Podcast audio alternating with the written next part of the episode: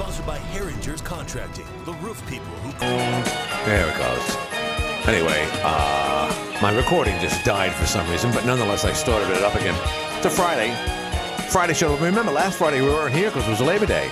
I, I sound like Joe Roselli. Remember, it's it's the week after Labor Day. What do you do? That's right. Right now is the opening ceremonies up at the, uh, right near here at the uh, Italian American Club. That's uh, Bravo Fest. And it's, uh, it starts now, goes through uh, goes through tomorrow. Uh, good time had by all. Live entertainment tonight also is going to be the Miss Italia pageant. Uh, Kathy Lettier put that together. Uh, once again, she's not the first time Kathy Lettier has come to the rescue uh, to save the Miss Italia Uh, pageant. There was there was speculation they wouldn't have the pageant anymore. I mean, in this woke world, where you know where everyone is so, I, I, I just you know everyone admires themselves on online, particularly young individuals, by holding a camera up and saying, "Look at me! I, aren't I gorgeous?" I, I tell you what, so, I mean, it's great to see that, but the whole pageant, you know, the whole aspect of pageants and you know, going out there and showing off your talent and playing a, a guitar or a sitar, whatever the hell it is. Uh, those days are, you know, as much as everyone is, you know, into showing off, they don't want to show off in front of people. I guess it's because you can't hold up the camera above and, you know, take a shot from the neck up. I guess that's what it's all about. But nonetheless, uh, that's going on tonight. Lovely ladies. And by the way, if you, you if you look at News Junkie, there's a uh, a thumbnail of the of, of past Miss Italias. At least eight or nine of them. So there will be a new one crowned tonight. So let's see. Uh, I spoke, or rather, I listened to the Hotline show today. Nothing stands out.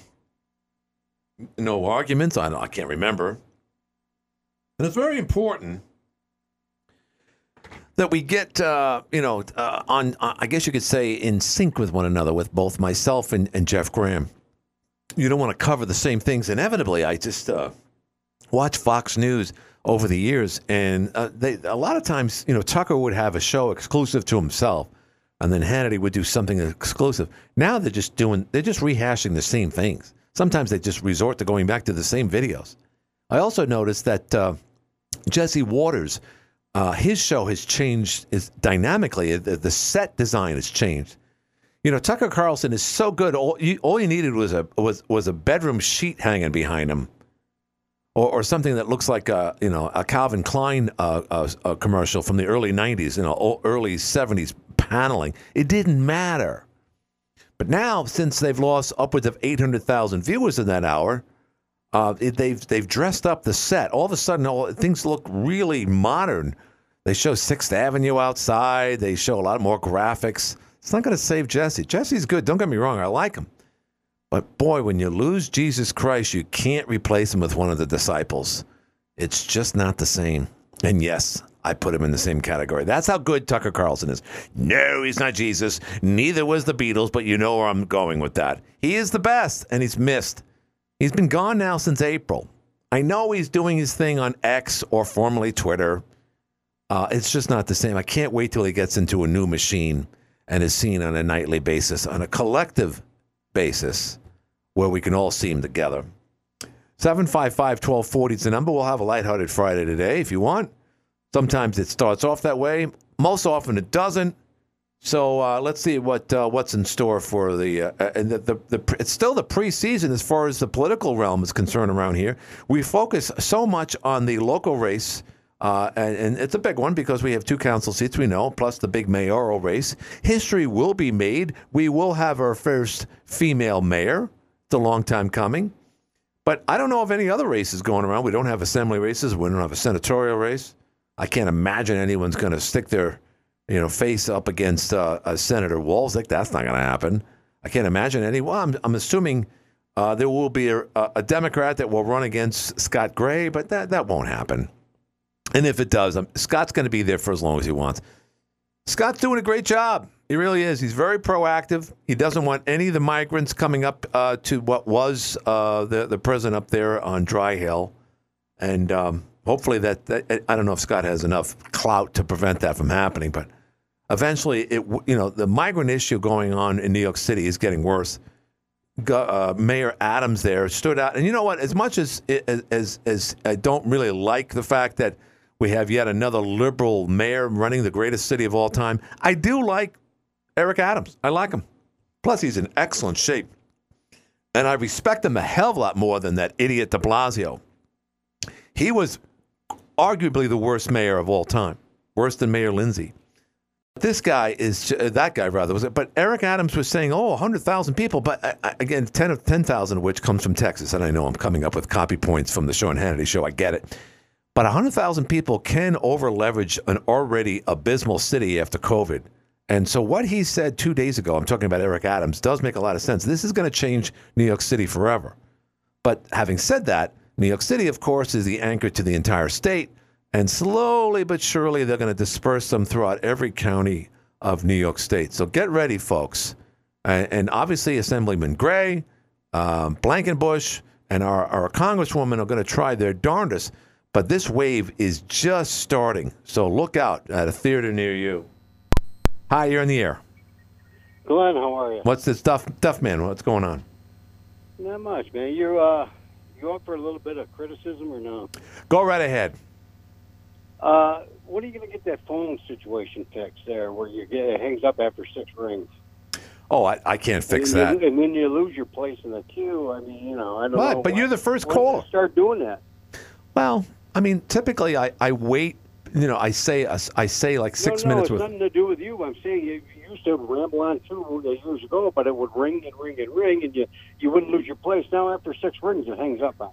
Huh. I thought it was twelve rings. It, or thirteen. No, it's about six. It's it's less than it used to be. That's all I know. But huh. uh, the the reason I called, and now yeah. I remember it. Yeah. Uh, a little little shot down. Uh, all in good jest. You know? Yeah, I understand. Bad phone connection. Yeah, you know, that whiny voice will get to you. you know? Yeah. Yeah, oh, God, yesterday. Awful. Oh, yeah. Stop. Yeah. yeah, and I got headsets on. Not I to know, mention right? tinnitus. So, um, did you see the, uh, the the news report on seven on the uh, electric buses at uh, Indian River? No, I did not. I, did, I, I was unf I, well, the, unaware of that. Well, the superintendent got on there. He was talking. He says, we're going to need double the buses we've got right now. Mm-hmm. I think he said, I don't know if he said they're eight hundred thousand dollars or four hundred fifty thousand dollars a piece. Mm. It's going to cost multi-million dollars to, to set up the charging stations. Plus, we're going to have to pay to charge them. I don't see where the taxpayer benefits whatsoever mm. with these electric buses that are going to be uh, undependable, mm-hmm. uh, especially up here, because you lose fifty percent of your battery when it gets below thirty, thirty degrees. Right, right. Uh, and then and then you're going to have kids stranded out in the middle of nowhere, mm-hmm. you know. Yeah. Of course, now with cell phones and stuff. But anyway, right. It's just going to be one big inconvenience. And why... The state is forcing these school districts to do that. Right. I don't think it's right. I think people got to start speaking up. I mean, enough's enough. Yeah, but okay, you and I could talk about this forever, but nothing's going to happen. Randy Weingarten and her machine doesn't doesn't lose. They always win. They always win. Yeah, and then and then the the sad part is that you you look at the test scores, you look at the yeah. kids coming out. Right. I mean, all you got to do is go on Facebook. I don't know who's teaching them how to spell. Right. You know, if it's. Yeah. I mean, yeah, and I'm no and I'm no great speller either. Don't get me wrong, but mm-hmm. I, I can do the basic words. Right. Once in a while, I got to look up something, but uh, it's it's just uh, it's really something to mm-hmm. you know see today, and it's you know we, we reward people who do crappy work. Right. Well, the new Green Deal I mean, it just, trumps education. It, it, I mean, what you're saying is, uh, and I hear you, in is that you know they're they're more more interested in inclusivity, inclusivity, uh, equality, trans rights, uh, buses that are too expensive and don't operate in cold conditions. They're more in, they're putting that at the top, at the priority, uh, as opposed to uh, teaching kids the three R's. And I know I'm going old school with that, but you know what I'm saying. Uh, we we got oh, yeah. arguably one of the dumbest generations coming up the ranks. And then you add COVID to that. That's not my grandchild, and I'm not saying it's your grandchild, but for the most part, on average, particularly uh, urban uh, school districts, uh, the, the level of, of intelligence has sharply decreased in recent years. And it's just getting worse because they're more focused on the Green New Deal and making sure your kids accept every every color of the new Uh, you know, community flag, wink, wink, you know what I'm talking about, as opposed to actually being ready for higher education, which is college. Yes, I agree with you. Or, or work ethic, or uh, yeah, the right. basics. You know, you got to know the basics. Respect. If the phone goes down, you got to know the basics. Mm-hmm, you do. If you're working in, in the, like yesterday, I was in Cicero, the electricity went out because you hit by lightning. Uh, if you mm. don't know the basics, you're you're done. And of course, a lot of these kids couldn't. Now, if I was in a, uh, a grocery store, I could figure out the basics, and I could I could handle things. Well, I haven't have the uh, cashier tell, tell me what to do. Right. And business could go, could go on. Right, right. And the other thing is, is you sit there and wonder if they, if they even care about, you know, you and I, education never stops. I mean, I've been watching the History Channel uh, and learning even for more. decades. Even though we studied it before about the uh, uh, emperors and all that kind mm-hmm. of stuff, Caesar, and I don't know if you watch that, but it's really good to watch. Mm-hmm. Watch it. On the History Channel, they had. Uh, yeah, no, I'm sure. Yeah, uh, knowledge is power. Yeah, and, uh, right. Right. And Alexander the Great. Mm-hmm. Yeah, we, you know, I mean, we, we were taught that in school, but then to, to go into depth, you know what I mean? It's right. really interesting to me, uh, you know. The well, I think traditionally, m- m- stuff, men especially you know? are more in tune to history and, and get into it after years after school is over. Unfortunately, the History Channel has porn stars on more than more than Hitler. In the beginning, it was the Hitler okay. Channel, and now it's just porn right. stars. I rarely see any type of documentary. I have to go to another channel to see all that old stuff. But but it's it's well, fascinating. Um, Fox Business runs a good series uh, that um, what's his name does in the morning, but he does it in the evening. I think it's on Monday nights. America Built. Yeah, no, and, and again, I know I like the pioneers that you and I talked about. You know, the uh, the, the the origins of food. Yeah. Those who built, you know, Rockefeller, and you've got Carnegie. But remember, remember, Duff man, and I'm not talking about your kids, and I'm not talking about your grandchildren. But for the most part, anyone born after nineteen ninety doesn't give a crap. They don't care. They don't care about history. No. They do care about making history. And and I saw a video the other day of a, like a six, seven year old kid who got angry, and this was caught on a Ring camera.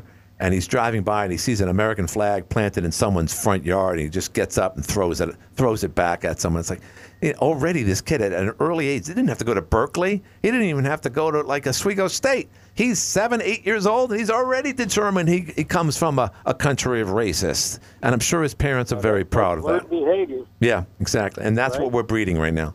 Yeah, a whole new generation that, you know, once China takes over, probably in the next ten, twelve years, if not sooner, uh, they'll have us, them, us all fighting with each other, which will ultimately sh- start with a civil war, color against color, and then eventually they'll assess things, and uh, no, they'll have a whole new country to work with. Joe Biden will be very proud of that. He'll be in the grave at that point, but nonetheless, uh, it's going to be a great, great future for all of us, uh, Duff man. I can't wait. Can you or what? Can you wait? Can, are you looking forward to the future in, in two thousand twenty-eight and beyond? Because my guess is two thousand twenty-five is the date. That's the date when Taiwan is taken over and all hell bre- breaks loose. So let's let's hope that the Micron co- of chip company is built outside Syracuse by then, so we can all at least, you know, hate each other with our iPhones that unfortunately won't be built in China anymore. So at that point, they'll have to start making them somewhere else. So ultimately, we'll get the jobs back here if, of course, we survive the war that we're ultimately going to have with China in the next twenty-four months. But that's just me, Jim. Uh, excuse me, Jim. That's just me, Duff. I got to go because I'm running out of time. But thanks. Uh, you have a good weekend, Duff man. I hey, appreciate. You too, man. I'll work on the phone. Uh, I don't. I have no control over that, unfortunately. Hi, you're in the air. Yeah, uh, Glenn. They said the buses would cost between three and four hundred thousand to replace hmm. to get electric. So if you just said three hundred thousand, a hundred buses, that's thirty million dollars. Wow. Where the hell would Indian River District come up with thirty million dollars? Probably from the feds. Where would Watertown? Right. Come up with thirty million dollars, you know, the, the company. We don't own our buses, but can you imagine mm-hmm. if the company, Student One, has to replace first student? I don't know how many buses they got in the North Country. Mm-hmm. It's way over one hundred. Yeah. If they had to replace them, mm-hmm. put up the charging stations, do you know what the school tax would go up to? Yeah. Because they would have to charge so much money mm-hmm. to the school system to haul their kids mm-hmm. around every single day. It'd be unbelievable mm. yeah. what they would have to charge. We complained about Mister Freeman right. when he had his price. Mm-hmm. That's why they switched. Mm-hmm. But I'll tell you, I guarantee that the taxes would have to go completely sky high hmm. to pay a bus company to spend forty, fifty million dollars on electric buses. And like Indian River said, right. that's not including over one hundred charging stations, right. run electrics. Mm-hmm. Then they've got to find the power to do it, and we don't have it. Mm-hmm. Nobody has the power to do that. There's something definitely wrong with the governor of this state, California, and the rest of the Democratic led states. Right. There's something de- uh, definitely wrong with them. I, we should have recalls and get rid of these people. Yeah, it's not going to happen. It's just uh, uh, amazing, Glenn. Right. And as far as Eric Adams, you say you like him? Yeah, I do. You didn't hear his speech. No, I did. Uh, yesterday or today, did you? Uh, maybe not today. No, what did he say? What did he say? Everything was blamed on Trump and the Republicans. Right, the guy in the wheelchair. He said yeah, Abbott, this sorry. whole problem right. is created by the Republican Party mm-hmm. and Trump. Right. He's no good guy. Well, you know what? Look what he's done down. Look what he's done down there. Well, he's better than de Blasio. That's what I was saying. Plus, he's in well, excellent I shape. I don't think he's any better. That's like this governor we have now. Yo, she's, she's no old, better awful. than our last one. Yeah, she might be worse. No, she's much worse. I agree. I like that. Uh, Andrew Cuomo was better. I agree. I totally agree. Even but though he was a douchebag. It's scary to think. Yeah. Of what's going to happen if if this uh, if the state makes us do that? Right. And like I said, where do these all these small little communities? Mm-hmm. Where are they going to come up with tens and tens of millions of dollars? South Jeff, mm. Belleville, right. Lyme, what, what's Bay wrong? Bay. What, what's you wrong? Know, I mean, think yeah. about it. This is ridiculous what they're trying to do. I know. It's all for the kids, though. Remember, it's all for the kids. Randy Weingarten. Yeah, ah! but somebody's got to pay for all that. Of course. Yeah, I know. I know. All right, Glenn. All right, thanks. I know. It's, it's, again, we're all creatures of the twentieth century. And anyone born after nineteen ninety despises that. Maybe not their parents, maybe their grandparents, as long as they give them a couple of bucks so they can go out and, you know, have some ice cream or something. But for the most part, they despise us. And again, that's always been the case. Generational things, kids always hated the adults. But now it's just, it's, it's outrageous. And by the way, as far as a recall in New York State, even if that was a rule, like in California, it, it, it, it's just like counting, you know, uh, unregistered votes or, or, or mail-in votes from the beginning. I love how they do audits in states like Michigan. Oh, it's all it's all kosher. It's, everything's great. You just counted the same fraudulent votes from the beginning, and then you turn around and says, we're going to put you on trial. You tried to steal the election. So a, a recall would get you nowhere, because at the end of the day, it's not like you're going to bring in ten million more Republican voters for the recall. You still have the same blue state voters. New York City voted for Kathy Hochul. She won by over seven hundred thousand votes. The preponderance of, the better percentage, rather, of the state's votes came from the city. Over eight million people. Not all of them voted. Not even, a lot of them don't even care to vote. That's, unfortunately, that's everywhere. But they wanted this woman in there because the majority of people living in urban settings in America just prefer to have a reckless society as anything run by a guy in a red tie, particularly a white dude. That's all there is to it. Hi, you're in the air. Yeah, this whole thing, I don't understand it. You're going to have a goddamn revolution. I'm telling you, within five years, this, there's going to be another civil war. Uh, I appreciate your time, sir, but we got to watch the language. Hi, you're on the air. Yeah, watch your language. Yeah, I got to watch the language there. It's Danny Francis. Next after in the yeah. audience. It's a couple of good topics and good callers yeah. already. Yeah, always, uh, always. I'd like to wade in on the... on the thing with the New York City yeah. and the migrants coming up here and being bussed up here from Texas. Yeah. It's a topic that I, I can understand why people get emotional both ways, up and down across the chart. Mm-hmm. But my, my question would be this. Why can't, why can't the governor of Texas use those same buses and send them back to Mexico? Because they'll just come back again. No, no, I'm just saying. You know, why, why New York City? Why, why not, uh, why don't send them to Colorado? Well, it's it's fu- it, it's funny that you should say that, because the the people on, on the left, I'm not going to say your side, Danny, but the people on the left would say that would be even less humane. You're sending them back down to a war-torn zone, a dictator. They're, they're refugees. They're escaping that. You're sending them back. Uh, it's like sending them back to prison. So well, uh, ideally, it's it's. The point I, I'm getting at is obviously Texas can't solve it, so they're going to dump their problems on somebody else, you, including sometimes. You know, you know what, Danny? Not to interrupt, but hear, hear me out on this. Uh, uh, uh, uh, Mayor Adams, and, and for that matter, a lot of Northeasterners, not just in New York City, they look at the migrants in such a discriminatory manner. They don't even know how discriminating they are, and I'll explain that. They look at it like, wait a minute. People from Central America or South America, particularly, especially from Mexico, are they should be in border states. This should be an issue only dealt by this huge, um, you know, Texas is such a huge state. It looks like Mexico. In fact, it's right next to a state called New Mexico. It, it's arid, it's dry, it's a desert. That some of the cities down in, in Texas start with their letters E L, like in El Paso. They look at like, why are they up here? This this isn't their neck of the woods. They should be down there. They should be gardening, you know, helping people down there and, and working in farms in Texas. That's the attitude that they're. Why are they sending them up here? They should. This should be someone else's. Pro- so they're getting a taste of someone else's agony or misery, Danny. And and at the same time, they're they're like they don't get it. They, they say they want inclusivity. They want a free country. They want an open border. But at the same time, they say, eh, they don't belong here. They belong somewhere down where it's arid and they speak all the same language. Do you agree with that? The same thing with Florida when he busted them up to uh, Martha's Vineyard. Yeah, and a lot of those people from Venezuela are, are thriving. Uh, by the way, Venezuelans, Cubans, and Mexicans, for the most part, are the hardest working people in the world. And when you give them an opportunity, they will work. But when you cram them all in Midtown Manhattan uh, hotels, uh, uh, you know, thousands at a time, they're, they're not going to be productive. So something's got, it's almost like a balloon that's going to explode. Just, it just seems to me like uh, Texas is unwilling or unable uh, to help solve the problem, so they just throw them on a bus. Yeah, because they get the they get the better percentage because they have the largest land mass, and El Paso gets like, what, a thousand a day? Can you imagine a thousand people entering, you know, the, the, the northern border where we are a day, Danny?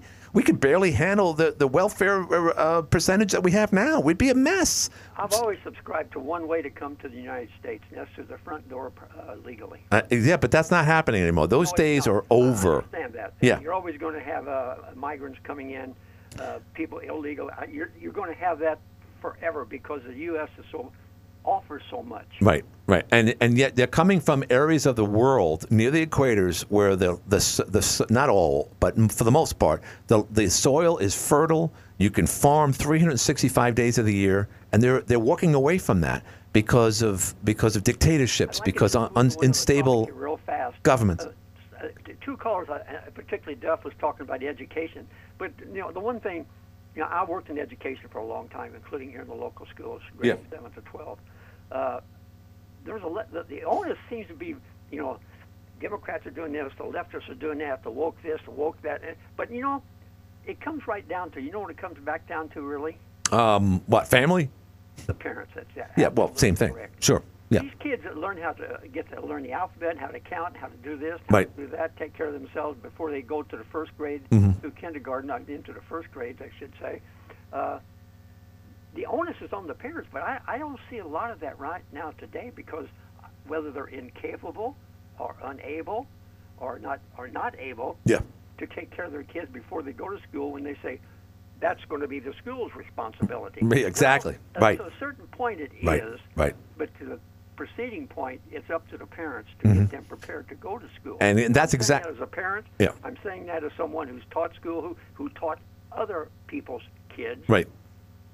And I know what I'm talking about. Yeah, I know you. So uh, I think the onus is it's so easy to blame one side or the other without really looking at the at the root cause. The root cause Listen starts at home with the family, the parents with their kids, getting them prepared for going to school. Right, but Danny, not just going to a. a, a Uh, a P T A or going to a, a school board meeting and just screaming and yelling because you read about something happening in Florida in this book and bam that book and we're, we're worried about it here. Mm-hmm. I don't think we have that problem here. Well, we do, but neither, neither here nor there. I don't so- think we do. Yeah, well, yes, we do. First of all, society, as you know, Danny, has changed, and it's funny that you mentioned that. And then I got to go. I got to do a break here, but. Uh, I, I think over time, uh, a lot of you know single parents have relied on the schools, the school system, if you will, in the last forty, fifty years to raise their children because of single-family household, single-parent household. But I'm just, I'm not, I'm not talking about the single parent. Now. I'm talking about so-called, you know, mother and father household parents. That that's the big onus right now. It should be on them too. Yeah, I agree. I agree, Danny. I totally agree. Not to complain, but to help solve the problem. Yeah, but that's a pipe dream. It's not. It's not the case, especially in urban America. Okay. Well, have a nice weekend. All right, you too. That's that's a pipe dream. It's never gonna happen. Sorry, I hate to be negative, but it's never gonna happen. Hi, you're in the air. Hey, Gunnut. Hey, it's Gunnut. What's happening, Gunnut? Not too much. Not too much. It's a good. It's a good day. This heat wave's kind of unusual, but yeah, it's a little cooler uh, today. Today was better. Yeah, yeah, no doubt. It's too bad the summer's over, but it's not really over. It's some of the best times out on your water there is just coming up. Yes, yeah. This this is you a know, beautiful time of year. Thanks, thanks to global warming, we we get an extended version of the summer right through October. It's all right with me. I don't yeah, care. Right, exactly. You know, I I listened to Dan, and I was trying to. Restrain yourself, out, right? Well, I was trying to figure out the spin he would put on reality this time. You mm. know what I mean? Because you can't have reality. The reality, my friend Dan, is that your cities, these sanctuary cities, and and, and zones, and we're going to give you. I mean, look at New York City. They get hotel rooms, transportation, meals. You know, you you said, "Come on in," right? And and then you don't want them. That, Dan, that's really a dishonest point of view. I'm not saying you have it, right, but it's a dishon- dishonest point of view that your party has. Right, exactly. I mean, look what you look what you did out and and what was that? Where Martha's Vineyard. Right. Right. You know, I, yeah. I'm not saying we should drop five thousand illegals in Martha's Vineyard, mm-hmm. but, you know, f- the way you guys flushed on that one was mm-hmm. pretty amazing. It's killing It's killing schools. Right. Big t- this New York City thing's pretty funny, watching the schools try to figure out yeah. what they're going to do. Not to I mention mean, Staten Island. You yeah. know, Dan, Dan, this is your party stuff. Right, right. Don't, don't, he, he used the words that really ticked me was, Um, the guy in Texas is trying to pass off his problem. Mm-hmm. Yeah, right. That's what he says. He's right. trying to pass off his problem. Right. Dan, it's a problem that was created by you and your party. Right, right.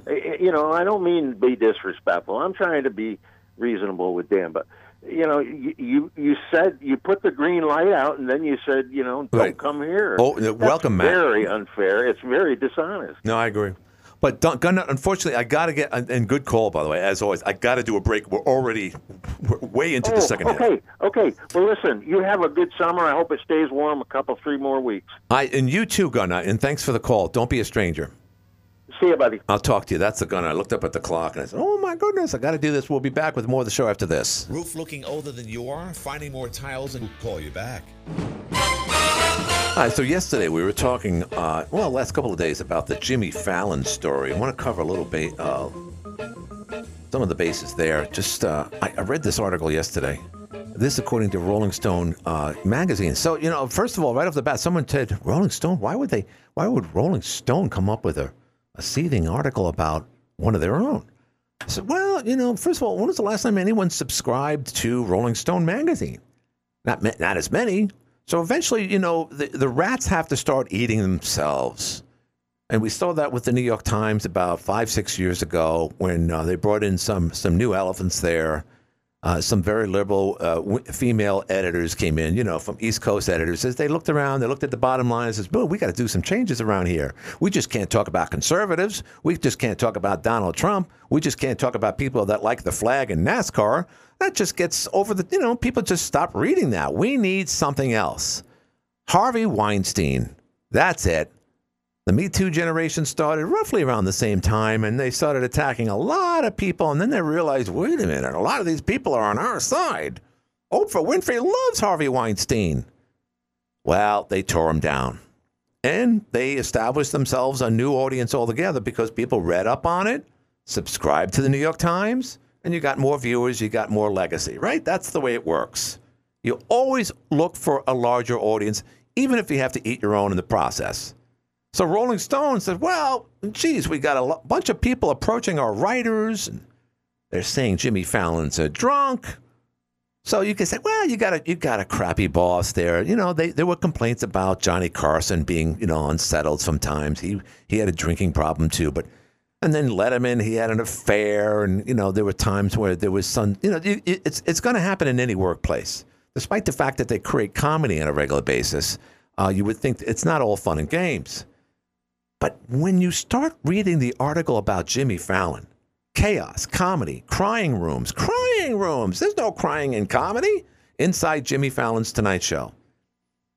So it comes down to sixteen, well, I'll say that again, sixteen current and former staffers say Jimmy Fallon's erratic behavior spoiled their dream of working on The Tonight Show. Not just uh, working on The Tonight Show, but getting into the wonderful world of show business. Working in New York City, working in Midtown. That's a lot of kids' dreams, is not only to move to New York, but work for something that everyone could admire. Look at me. My son works in Midtown Manhattan. He lives in Brooklyn because he can't afford Midtown, but he lives in New York City nonetheless. He's so special. Well, a lot of these kids were disappointed when they got this gig, sixteen of which complained and went straight to uh, Rolling Stone.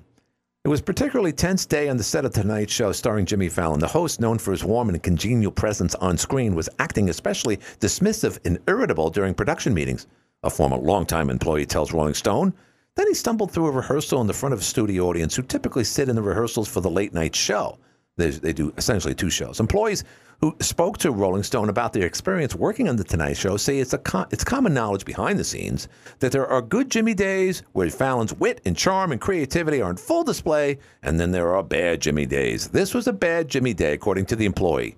They say Fallon seemed to be confused during his rehearsal that day in two thousand seventeen when he crossed out uh, jokes and on a piece of paper, the, the piece of paper he was holding, riffed, and, uh, and the audience for a bit then uh, looked back down at the same sheet of paper. So it was an awkward moment. All of a sudden, he's writing. It's like, this joke is no good. He says, and I quote, he couldn't remember. He just, uh, rather this person, this witness said, he couldn't remember. He had just crossed it out himself. The employee says, I was like, oh, God, he seems drunk. He doesn't know what he's doing. This could be awful. They're about to have a show here. This could be the end of the show right here. Another staffer says they, too, witnessed the incident from a live studio feed inside the office. So this just describes just one moment. According to two current and fourteen former employees, The Tonight Show has been a toxic workplace for years, far outside the boundaries of what's considered normal. They've had all, all types of people describe The Tonight Show as tense and pretty glum, with some alleging they've been belittled and intimidated by their bosses, including Fallon himself. So it, it, it's usually it starts from the top. If Fallon's a douchebag, then everyone else underneath him, because they're all ass kisses to begin with. They could care about each other at any given time, especially when the boss. I'm saying this myself, by the way. Especially when the when the boss is being a douche, anyone kisses up who kisses up to the boss is also being a douchebag. Do you get that? That's just you know the domino effect. Employees, I go back to the article here, employees describe being afraid of Fallon's outbursts and unexpected, inconsistent behavior. Many of these staffers voiced their common concern. So there were other times that the, the employees said their mental health was impacted. Those staffers say it was commonplace to hear people joking about wanting to kill themselves. And they would also refer to guest dressing rooms in the office as crying rooms. So when they would, got, would get upset, they wouldn't want anyone to know it, so they'd go into one of the dressing rooms and cry their eyes out. I don't know if there's been and women and men, but whatever, because that's where they would go and, and uh, vent their, their feelings. The former staffers who spoke to Rolling Stone requested uh, they be anonymous. Uh, also, others were suicidal. And this article goes on and on and on. And this will sell a lot of magazines. They're, they're throwing one of their own under the bus, but it's all for the sake of new subscribers. And ultimately, hey, late night is so friggin' crowded anyway. You know, it, and we still don't see a Chelsea Handler on a consistent basis at the eleven thirty hour. This could shift things. So don't be surprised. And by the way, the mainstream media is also supporting Jimmy Fallon by saying, well, he apologized. He went in front of his staff. By the way, he's not on the air. They've been showing reruns now for over four months since the strike start. Colbert crossed the line, and he's doing new shows because he's nervous, and he wants to get back into the political reign. Late night is turned into Nightline with with a live audience. That's all it is. It's Ted Koppel with a band, with a live audience, a lot of tourists, a lot of people looking for Mama Leone's that doesn't even exist anymore, and then they rush on over to the Ed Sullivan Theater, and they just listen to a guy disgrace the former president, Donald Trump. That's what late night is turned into. But here's my opinion about Jimmy Fallon and why he reacted this way. If you noticed, I said two thousand seventeen. What happened in two thousand sixteen? Well, I'll tell you, and you know this. That's when the man who the year before came down the escalator won the election in November two thousand sixteen. Up until that point, Steve Colbert's job was in question. In fact, they were, there was question at the time, Les Moonves, who got caught with his pants down as well. He got fired years later. But at that point, he was running C B S. And the numbers coming out of C B S at eleven thirty with the new Stephen Colbert show were abysmal. And there was some talk they were going to replace Stephen Colbert with another prima donna by the name of James Corden. We didn't know that then, but we knew later he was an he was a jerk rather than two waiters and waitresses. He's an intelligent man. He's British, blah, blah, blah. And so anyway, that was the time when Steve Colbert's future was in question. But who wins the election? Donald Trump wins the election. What does Stephen Colbert do? He hinges on Donald Trump more so than any other late night host. Jumping the gun on the other two guys. Kimmel was never going to be second. Or th- he was always going to be in the sewer. That was A B C's boy, the squinter. Didn't matter what Kimmel, Kimmel did. But it was always going to be a battle between N B C and C B S. And even when Leno took over for, for Carson, Leno was still, and then, of course, Letterman took over uh, and, uh, uh, you know, introduced everyone to late-night T V after Pat Sajak's big, abysmal uh, uh, two-year stint, which I'm not even that, maybe for six months. Nonetheless, I'm all over the place. Sorry. Uh, C B S was now uh, established with its own late night. But throughout that whole time, you know, Hugh Grant was hooking up with uh, with a hooker. And and so and my point is N B C always dominated late night, always, until Donald Trump won in two thousand sixteen. So you get a drunk like like Jimmy Fallon, born in Bay Ridge, Brooklyn, by the way, where my parents were born.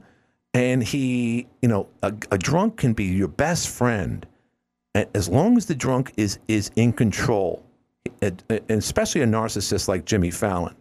So here it is. He's a talented guy, by the way. He's funny. He's a good singer. He plays guitar. He's ageless. He's always the same. He always looks the same. He always got away with being disheveled and his tie and his thing. It just always looked like a teenager. But the moment someone like that starts to lose popularity, then he turns on his own people. And that's exactly what happened. I didn't have to walk into the room in two thousand seventeen to know. I just look at the article and I realize that's the reason. He wasn't number one anymore. He lost. He lost that. Now, at one point, you know, uh, uh, Conan O'Brien had taken over, and Letterman was probably beating Conan O'Brien. That's when they panicked and brought back Jay Leno. But Jay Leno retired for the second time, and that's when they gave the gig to Jimmy Fallon, who at that point was doing the Late Late Show, which used to be David Letterman's years earlier. Nonetheless, I hope I know I'm confusing everyone. But in two thousand seventeen, that's when it shifted.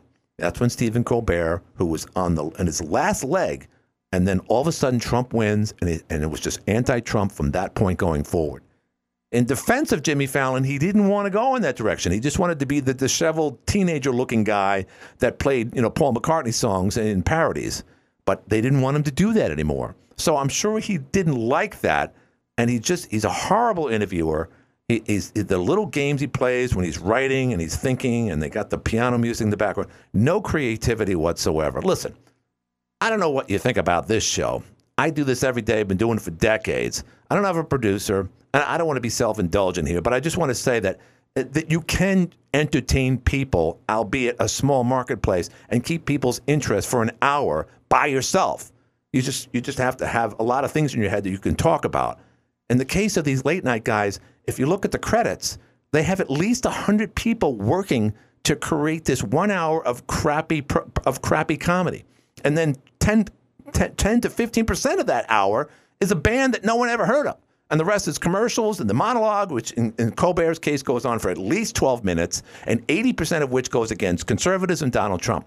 How difficult is that to do when you need one hundred people? And yet somehow or other Fallon still screwed that up. And once he lost grip or grasp of the of the number one slot, that's when he turned on his own. And it's been going on for years.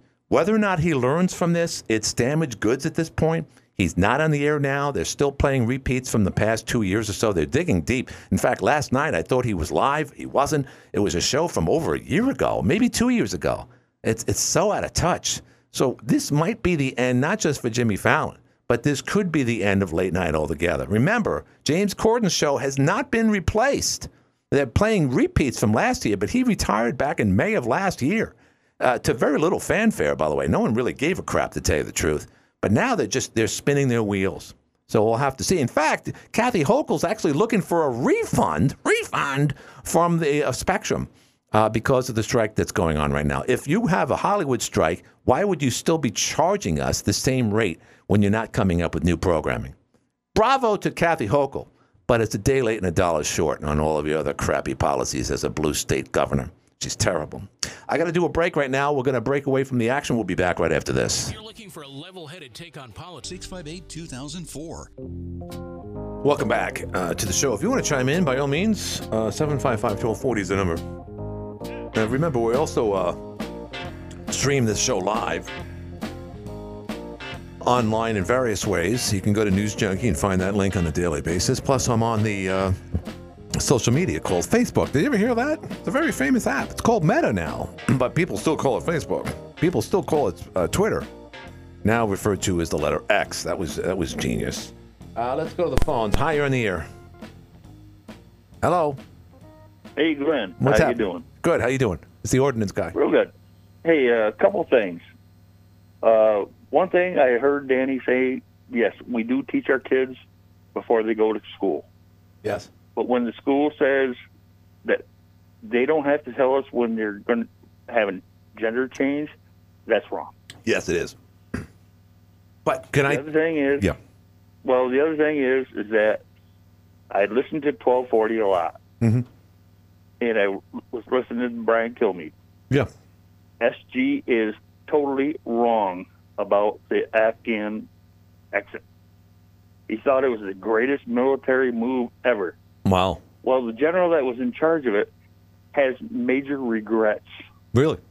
And mm. said it, yeah, because he was ordered by politicians not to take action. Mm. Well, you have Joe Biden, you have the uh, Secretary of Defense mm-hmm. telling them, no, you, this is a political thing. You people cannot do anything. Right, right. That's why thirteen people died, twenty-six mm-hmm. others were injured. Right. Mm-hmm. Yeah. Scores. But, oh, other. S G thinks it's the greatest thing, and actually, the general said it was the worst thing since Saigon. Hmm. Yeah, the fall of Saigon. Yeah, as you know, as we see images of that. That was just a miserable thing. Yeah, it was. But let me let me get back to your original uh, point about you know here here's the thing. Uh, Municipal governments, particularly in our school systems, which is a part of municipality, of course, has taken have have become parents to our children, and they have taken you know taken that responsibility to the next level. Where now we have legislation going through states like New Jersey and others who are fighting through tooth and nail to the end, uh, so that parents don't have the right to know what's going on with with with the, the the mindset of their own children at an early age. It's, Sorry, this my this is my child. Yeah, I know, but I you're old. You're old school. How again? You're older than I am. You're you're a creature of the twentieth century, and many, oh, yeah, thank you. Yeah, and, and that's a good thing. And eventually, the twentieth century is going to be canceled altogether, and that's what they're looking to do. If you see this Rachel Zegler woman who's playing Snow White. She's half Latina and half e- Eastern Germany. No, I don't even go that route. Well, you got it because she is the face of the new millennials. She's twenty-two years old. She was born just around the time of nine eleven, and she has been taught to, to understand that most everything from the patriarch society as we know as the twentieth century was wrong. That Snow White, design, uh, created in nineteen thirty-seven by Disney, was abysmal, which was a terrible thing. It, it, the, the, the prince in that story was a stalker, and that it didn't indicate the power of a woman to take care of herself. But in this case, that's all been changed no, in the new version. She's a very Go ahead. Uh, powerful woman. Yeah. She's pure Irish. Who's that? Who's Irish? My wife. Oh, your wife. God bless her. Right. Good. Good for her. We've been married for forty-four years. And I'm sure you both saw Snow White when you were children, and you appreciated the oh, yeah. story for what it was worth, right? Yeah.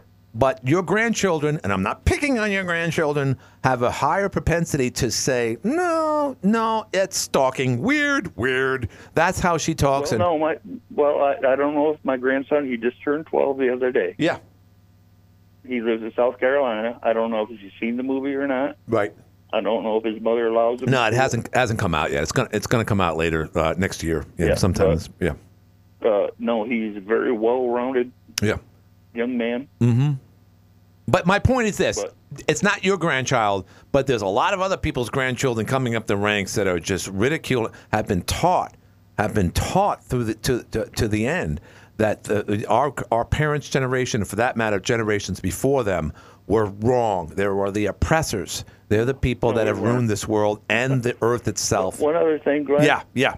I'm a retired firefighter mm-hmm. living in the South Jefferson School District. Yeah. If we have to buy one hundred electric buses, right. I can't afford to pay the school tax. No, of course not. But you're going to have and to. What happens, because they've already found out that the buses run out of power. I know. But but sir, sir the, just the remember, month. I got very little time left. Okay, but he, there's he, no heat. I, I, I exactly. There's no heat in no, those buses I, for I, those children. I know, but we're just going to have to find out the hard way. But I got to go. But thank you for the call. Have a great weekend. But here's the bottom line on all that: it doesn't matter what you think. It doesn't matter what Glenn Curry thinks. It matters what Randy Weingarten thinks.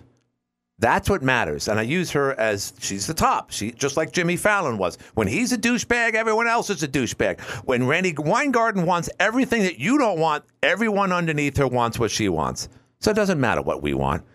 We're just creatures of the twentieth century. We don't get to say anything anymore. We're the problem. The left's biggest concern is the right. It's not the open border. It's not inflation. They, they, they might get pissed off by that. But it's the, it's us. That's all they're concerned with. If they could just get rid of us, their lives would be better. Of course, they'd be remain they'd remain miserable. For the most part, leftists are just not only ugly, they're fugly. They interview these kids in college, and I'm not just talking about their blue hair and whatnot. They're just ugh. They're horrible physical specimens, and they've been, and they've been empowered in recent years. It's a very, very dangerous concoction, what we're, we're stirring up here. And it's happening right from the beginning. And unfortunately, our young generations just have learned to hate everything about America. And that's going to continue, unfortunately. I hope you have a great weekend. That concludes today's wonderful, uh, optimistic version of the Live at five show. We do it every day. A M twelve forty W A T N Watertown makes us legal. Up next, C B S News. Is C B S News on the Hour, presented by Indeed dot com. I'm Linda Kenyon in Washington. The feds have eased pollution standards in Texas in order to help keep the power on. The U S Department of Energy issuing an order allowing Texas power plants to temporarily